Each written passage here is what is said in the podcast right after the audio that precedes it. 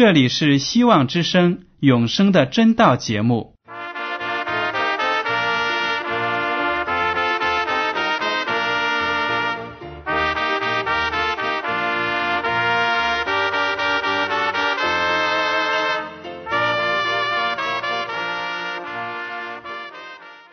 亲爱的听众朋友们，你们好，我是艾德，很高兴今天能和你们在永生的真道这个栏目中见面。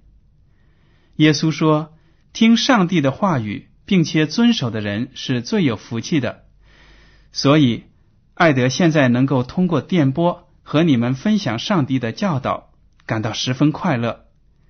我也希望众位弟兄姐妹。还有那些正在寻求真道的朋友们，也能够珍惜这段时光。大家不妨在手边准备好纸和笔，将今天讲到的要点和经文章节做些记录，以便过后自己再亲自查考圣经。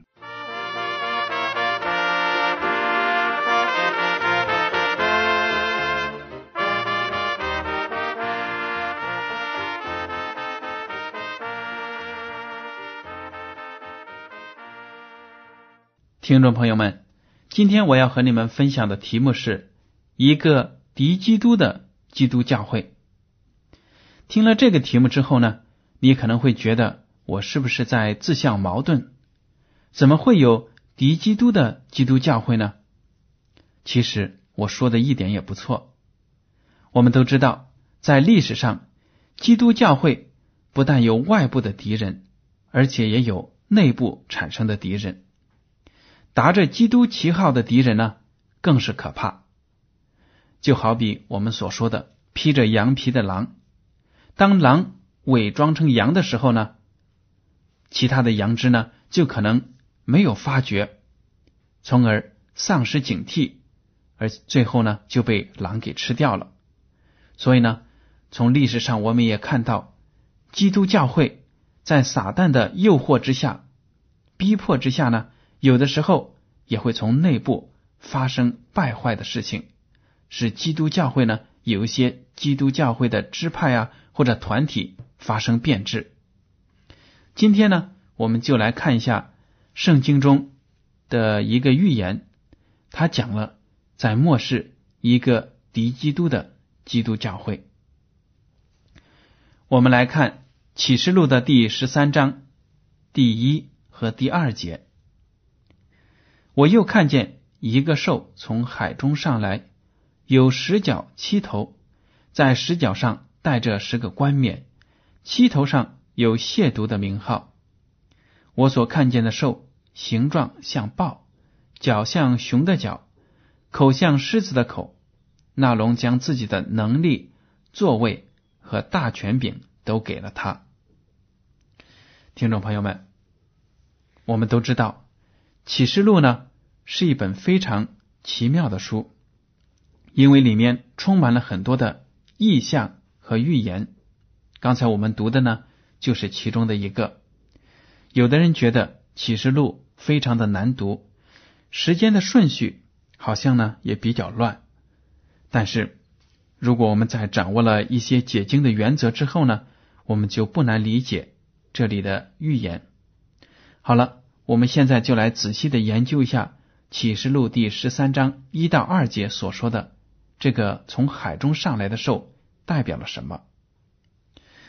这个怪兽呢，长得很难看，四不像，形状像豹子，脚像熊的脚，口像狮子的口。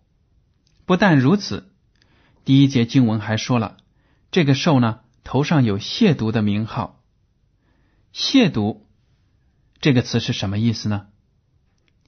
现代汉语词典的定义是轻慢、不尊重。那么，亵渎在圣经里具体是什么意思呢？现在我们就用到了已经解经的原则了。你知道吗？耶稣基督在世的时候呢，曾经被那些犹太人谴责为亵渎上帝。当然了，耶稣基督是做不出这样的事情的。也就是说呢，他们指责耶稣基督轻慢、不尊重上帝。一个好的基督徒，一个认真研究圣经的基督徒都知道，耶稣基督处处都抬高上帝，而且呢，荣耀自己的天赋，不可能是轻慢不尊重。那么，我们来看一下，为什么那些犹太人说耶稣基督是亵渎上帝呢？在约翰福音第十章三十节，耶稣基督就谈到他和天父上帝的关系。他说：“我与父原为一。”也就是说呢，我原本就是上帝。当他说了这些话之后呢，听到的犹太人立刻就像炸了马蜂窝一样，群起而攻之。约翰福音第十章第三十三节说：“犹太人回答说，我们不是为善事拿石头打你，是你说健忘的话，又为你是个人，反将自己当作上帝。原来啊，一个人如果把自己当作上帝，那他就是犯了亵渎的罪。”马可福音第二章一到十二节记录了耶稣。治愈一个瘫子的故事。当耶稣看到那个瘫痪病人的信心之后呢，第一句话就对他说：“小子，你的罪赦了。”在场的几个文士，就是那些犹太人中受过好的律法教育的阶层，他听了之后呢，就愤愤不平，说：“这个人为什么这样说呢？他说健忘的话了。除了上帝以外，谁能赦罪呢？”原来，一个人如果说他享有上帝的特权，能够赦免别人的罪，那他就是亵渎上帝了。以上两处经文都用了“健忘”这个词，新华字典是这样解释“健”这个字的：“健”即是超越本分、地位在下的冒用在上的名义或器物；“妄”就是乱、荒诞、不合理。所以健忘呢，就是狂妄的以下犯上。耶稣基督本来就是道成肉身的上帝，但是因为犹太人的愚昧和不信，他们呢反骂耶稣基督是亵渎上帝。然而我们在启示录中看到呢，这头怪兽却被上帝的仆人约翰称为亵渎，可见。这个兽所代表的事物，在上帝眼里是亵渎的、胆大妄为的。我们都知道，上帝向全人类颁布了一条、一套呢道德的宪法，也就是十诫。十诫的头四条清晰的讲明了人类应该如何维护上帝的尊严。第一条呢，就说不可敬拜别的神；第二呢，不可跪拜偶像；第三。不可妄称上帝的名。第四，不可忘记，不可干犯安息圣日。然而，通过改变这四条诫命，这个从海中上来的兽却宣称自己有上帝的特权，甚至呢有高过上帝的权柄。好了，我们再来看这个兽的特征。启示录十三章第二节，我所看见的兽形状像豹。脚像熊的脚，口像狮子的口。大家看到了，有三种动物：狮子、熊、豹子。这三种动物呢，都是先知但以里在一个异象中看到的猛兽。这个异象记录在但以理书第七章，其中还有描写了第四个怪兽，长着十角、铁牙和铜爪，凶恶无比。这个意象呢，在但以理书第七章，而且既然这个预言是上帝给的，那么上帝也给解明了。第七章第十七节说，这四个大兽就是四个王将要在世上兴起。由此可见呢，兽在圣经中的预言里代表着王国。听众朋友们，这个解释呢是非常的有道理的，因为我们看到。在历史上的所有的君主制国家呢，很多的王朝都用猛兽或者猛禽来作为自己的标志。我们常见的有哪些呢？常见的有狮子、老虎、鹰、雕、龙、独角兽等等。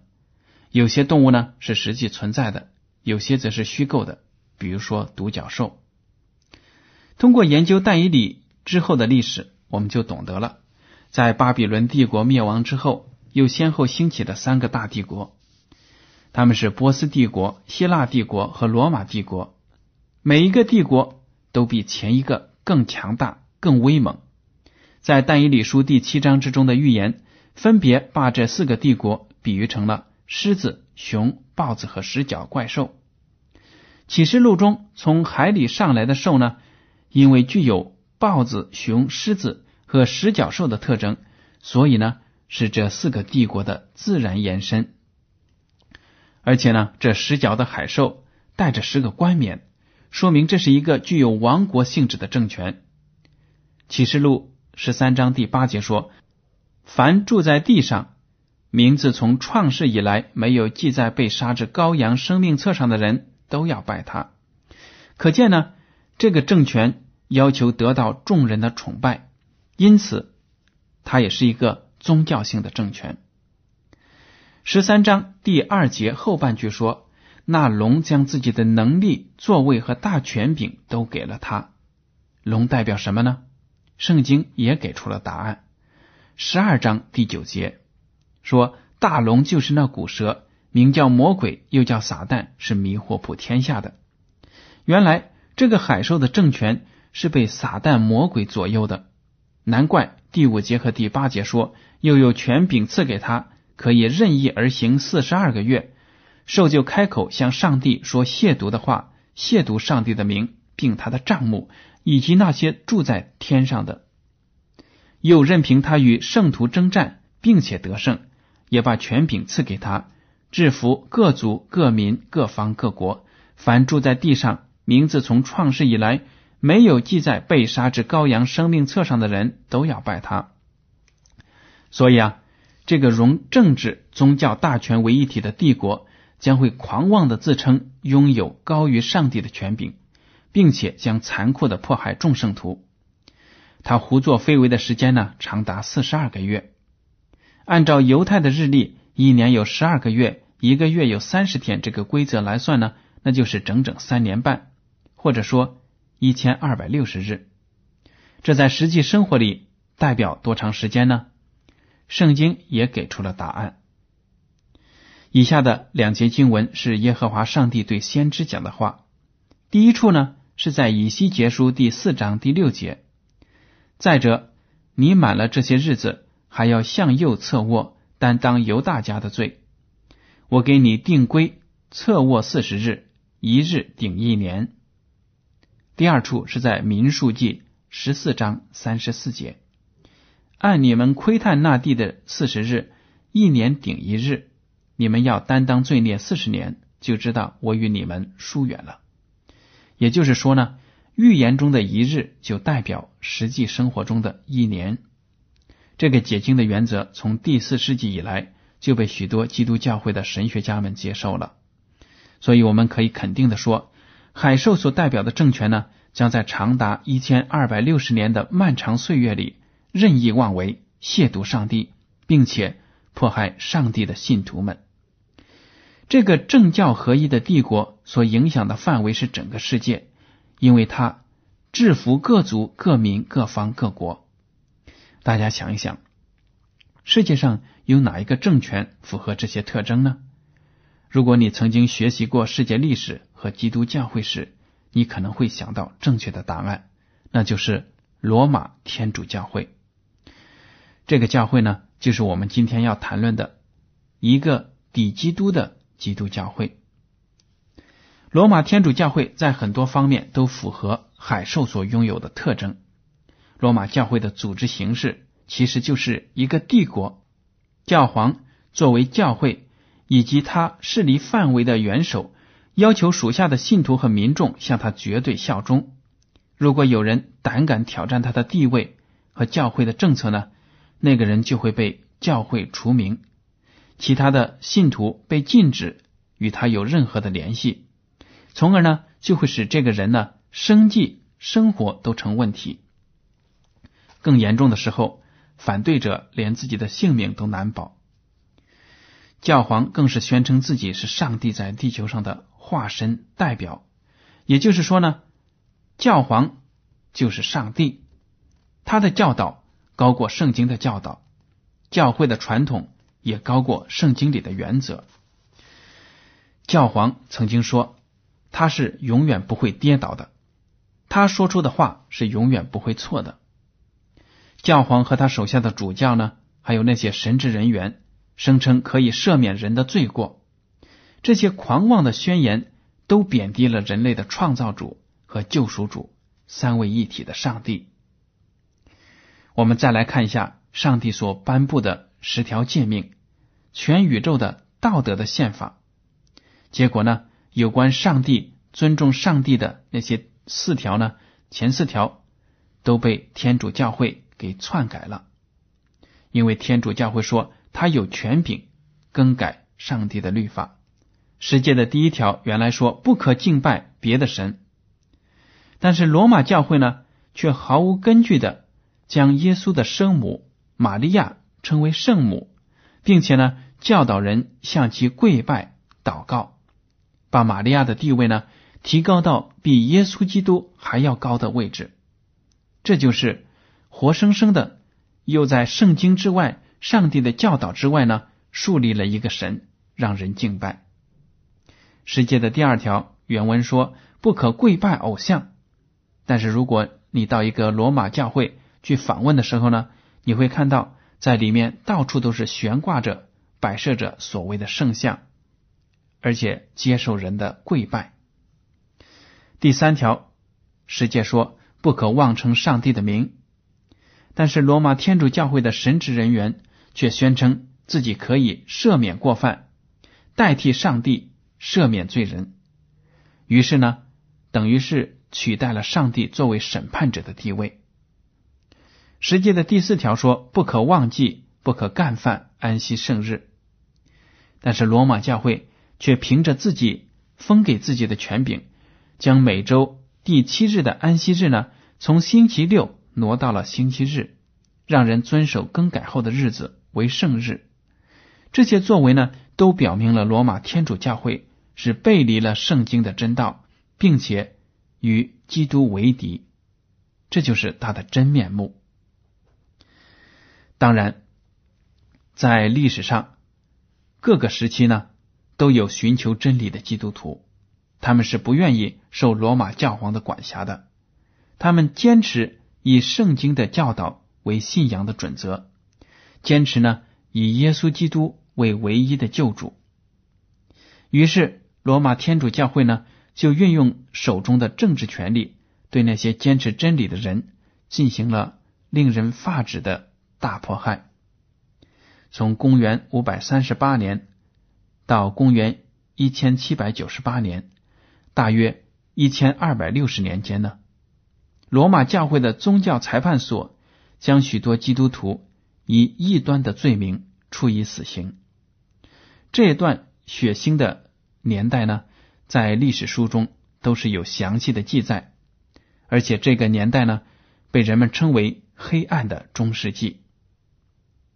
好了，我们再来看圣经中预言说：“我看见兽的七头中有一个似乎受了死伤，那死伤却医好了，全地的人。”都稀奇跟从那兽，又拜那龙，因为他将自己的权柄给了兽，也拜兽说：“谁能比这兽？谁能与他交战呢？”这里说的是什么意思呢？就是说，这个海中出来的兽呢，它的七个头有一个受了死伤，但是后来又奇妙的医好了，所有的人就因为这个。更加的相信这个海兽。我们已经知道，海兽代表着罗马天主教会。在一七九八年呢，拿破仑手下的一个将军将教皇庇护六世给俘虏了，并且把他押解到了法国。在被囚禁的日子里，教皇死去了。教皇一死，等于天主教会呢就没了头，天主教会的力量受到了空前的打击。直到一九二九年二月十一日呢，意大利的独裁者墨索里尼和教皇的代表又签了约，归还了一部分充公的土地，使天主教会又建立了梵蒂冈这个教会王国。从此呢，天主教会在国际舞台上又逐步发展成了一个举足轻重的政治力量。当一九二九年墨索里尼和教皇的代表签署了这个条约的时候呢，当时有一家报纸的头条这样写道：“死伤医好了。”这几个字呢，完全是出于圣经的，因为在当时的世人看来，这个海兽。它的头受死伤的那个头呢，确实是奇妙的医好了。我想啊，这个新闻的撰写人也是在圣灵的感动下，才用了圣经的字语来描写罗马天主教会的复兴。是的，一个看似不可能医好的伤啊，真的是奇迹般的痊愈了。不仅如此，罗马天主教会的影响力在当今世界上又是。如日中天，教皇更是以世界的精神领袖的身份呢，频频运用自己的政治影响力，在各种国际事务中呼风唤雨。我们看到，现在的教皇约翰保罗二世呢，在世界上频频出访，到许多曾经与天主教为敌的国家呢访问，比如说。共产主义的古巴，还有呢，其他的一些伊斯兰国家，他在那些地方都受到了空前的欢迎。这真是非常奇妙的事情。